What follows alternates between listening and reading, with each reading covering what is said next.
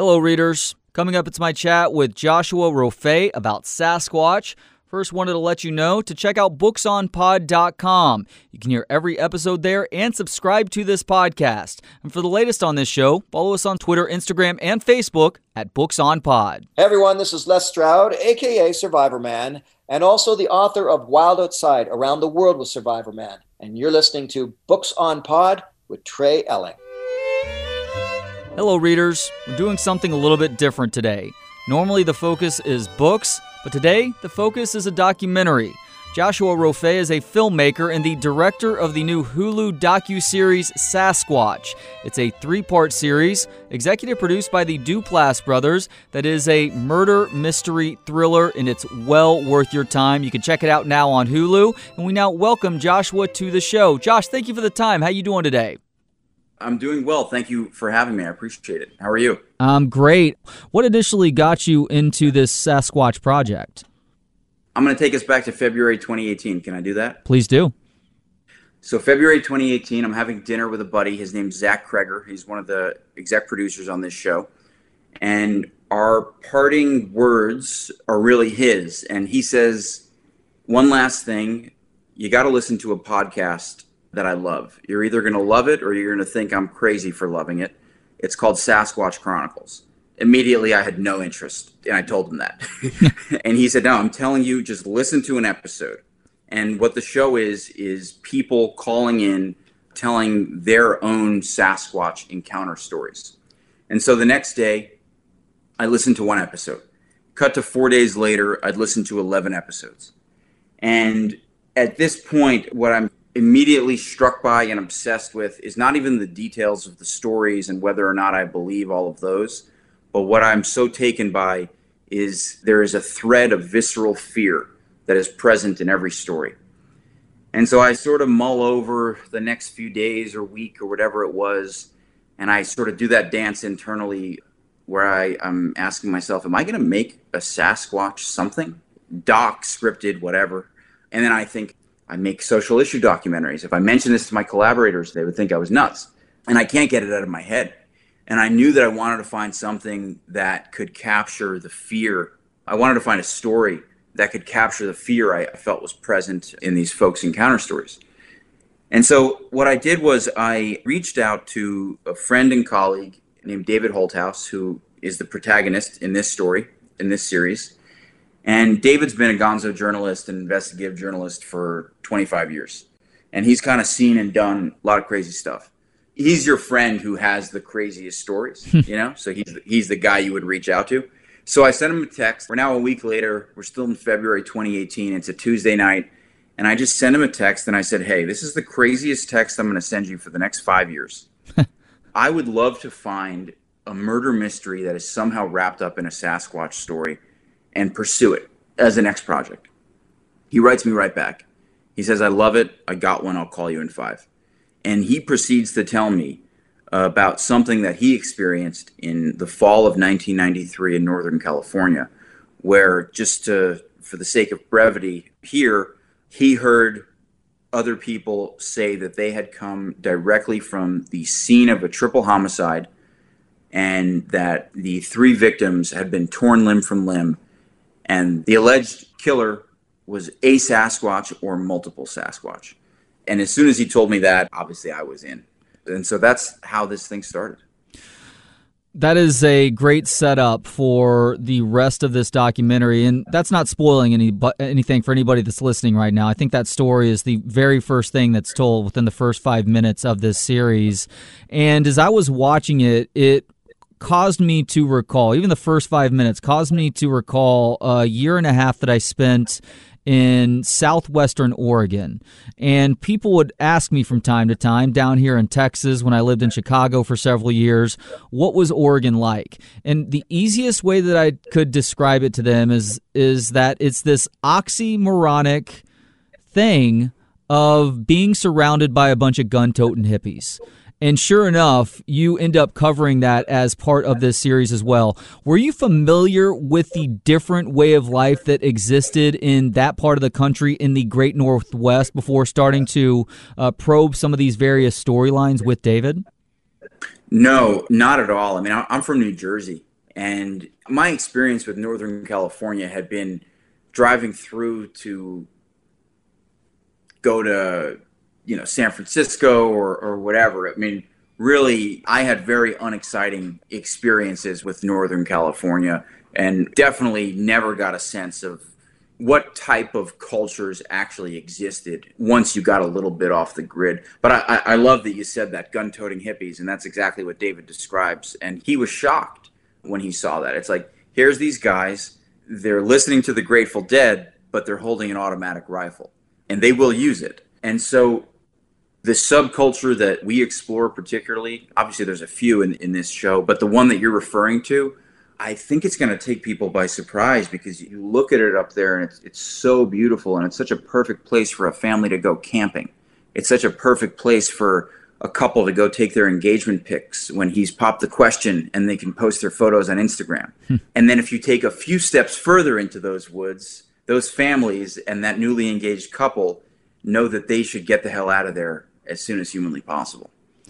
Yeah, and a lot of people would recognize that Humboldt Mendocino area as one of the ripest cannabis growing areas in the entire world, much less the United States.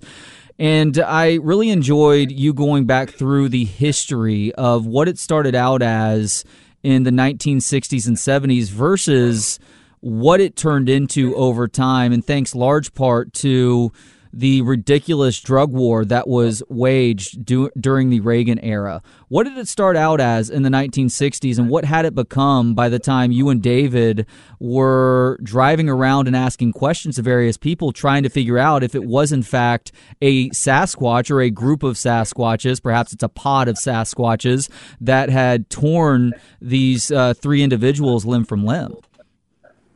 It was so pure and beautiful in, in its aspirations back in the day. It was people who wanted to just get off the grid, go back to the land. Back to the landers is what we refer to some of these individuals who are in the film who did that. They just wanted to get out of the city. They wanted to get in touch with nature and just live a peaceful life, find a community of like minded folks who were just not into the rat race. And part of their culture was to smoke some weed and chill out, frankly. And then the war on drugs comes along, and I believe some people are built for violence and some are not, you know? And the, the people who are not built for that, they left, and rightfully so. And the ones who might have had a little something in them, who were down to go to war with the government, were down to stick around and try to make money by way of marijuana cultivation by any means necessary, they stuck around. And so you fast forward 10 years, you fast forward 15 years, you fast forward 20 years, and you have a very particular type of individual who was remaining living in those woods. And there are people in the film who got out of that world and, and out of that game who describe some of the people that they know and knew who remained on the mountain as becoming feral. And that was something that was really apparent when we were up there. I think paranoia runs deeper up there than any place that I'd encountered. I mean, I, listen, I have not been around every single walk of life, hmm. but I, you know, you make docs and you, you meet interesting people and you get introduced to interesting, you know, subcultures. But this up there was, it was different. It was different. Feral is such a great word for some of the individuals that you encountered. And there were moments that you had to add an extra layer of editing to, disguising voices, blurring out faces, blurring out license plates you spoke with some straight up cold blooded killers at times. And by you, I mean through David, I guess. But there were even yeah. moments where you're showing him recounting interactions that he had with some of these people, and his hands are visibly shaking. And you do a good job of pointing out that he's somebody who, uh, and as you mentioned at the start of this conversation, has stories, and that occasionally involves hanging around with some shady characters. But this was enough to even scare the life out of him. Did you have any moments where you were either fearful for your life in the moment, or you did ask yourself whether it was worth trying to make this documentary if it might end up costing you your life or your health? We had all those conversations. We really did there were moments where we wondered if we should continue. And there were moments where David was off with certain people, and I'm back at the hotel in Northern California. We, we're there for a shoot and just sitting wide awake till two o'clock in the morning, waiting to get a text from him that he's out. It was scary. It really was. The thing about this one, and I, one of the things that I sort of think about sometimes is when you set out to make a, a Sasquatch murder mystery, I definitely thought it was going to be quirkier than it became. And at a certain point, you have this moment where you think, God, I, th- I think we've gotten more than we bargained for. And then you have to, you know, sort of recalibrate and realize, okay, this thing that we're making is actually terrifying. And, you know, I love making docs. I'm a film geek to my core, but you start to ask yourself, am I willing to die for this? And yeah, it was a wild experience. Those quirky characters were still sprinkled throughout. They get most of the run in that first episode. Uh, it includes a, a, guy who had been a grower for a long time, and was very familiar with the area. You had a couple who would bicker about uh, their particular beliefs with Sasquatch. Do you have a favorite character that you got to meet along the way of making this film? Yeah, I think of uh, well, I, I, loved Wayne and Georges, the couple who you're yeah. talking about. They're hardcore squatchers, and they have very differing beliefs on what Sasquatch is, whether it's a blood and guts human being type creature uh, or an interdimensional being. They were incredible. Also, Ghost Dance was amazing.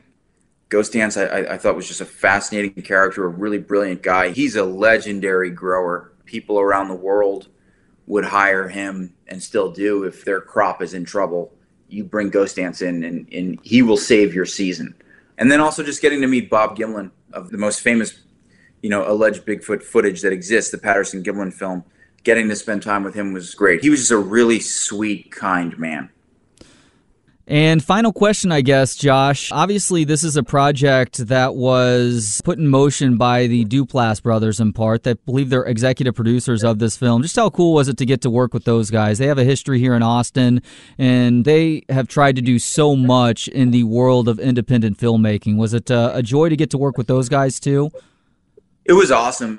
There's a very simple reason why they're great to work with, and it's because they're all filmmakers not only filmmakers, but even though they they have such you know huge success now, they keep making independent films. You know, they keep making what people would refer to as small films. You know, low budget films, helping to basically get stories told that you cannot get a studio to make or a network to make, and then they take those supposedly smaller films and get them to a you know a wide audience. It's pretty amazing, but yeah, working with them was awesome, and I, have had some mutual friends over the years with Mark in particular, and so I, I, you know, I was obviously I was aware of them, and I was a fan, and I, I'd heard such great things, you know, just on a personal level.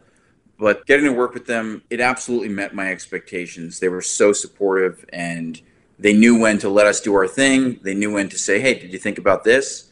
It was great. Joshua Rofe is a filmmaker and the director of the new Hulu docu-series Sasquatch, executive produced by the Duplass brothers. It's a three-part series and well worth your time. Josh, thank you for the time today and thank you for this enthralling series. Thank you so much for your time and for helping us to get the word about it out. So really appreciate it. And thanks to you for listening. Check out booksonpod.com to hear all of our episodes and subscribe to this podcast. And if you're on Apple Podcast, please do leave a five-star rating and review. Helps us grow the show. We'll talk to you next time on Books on Pod.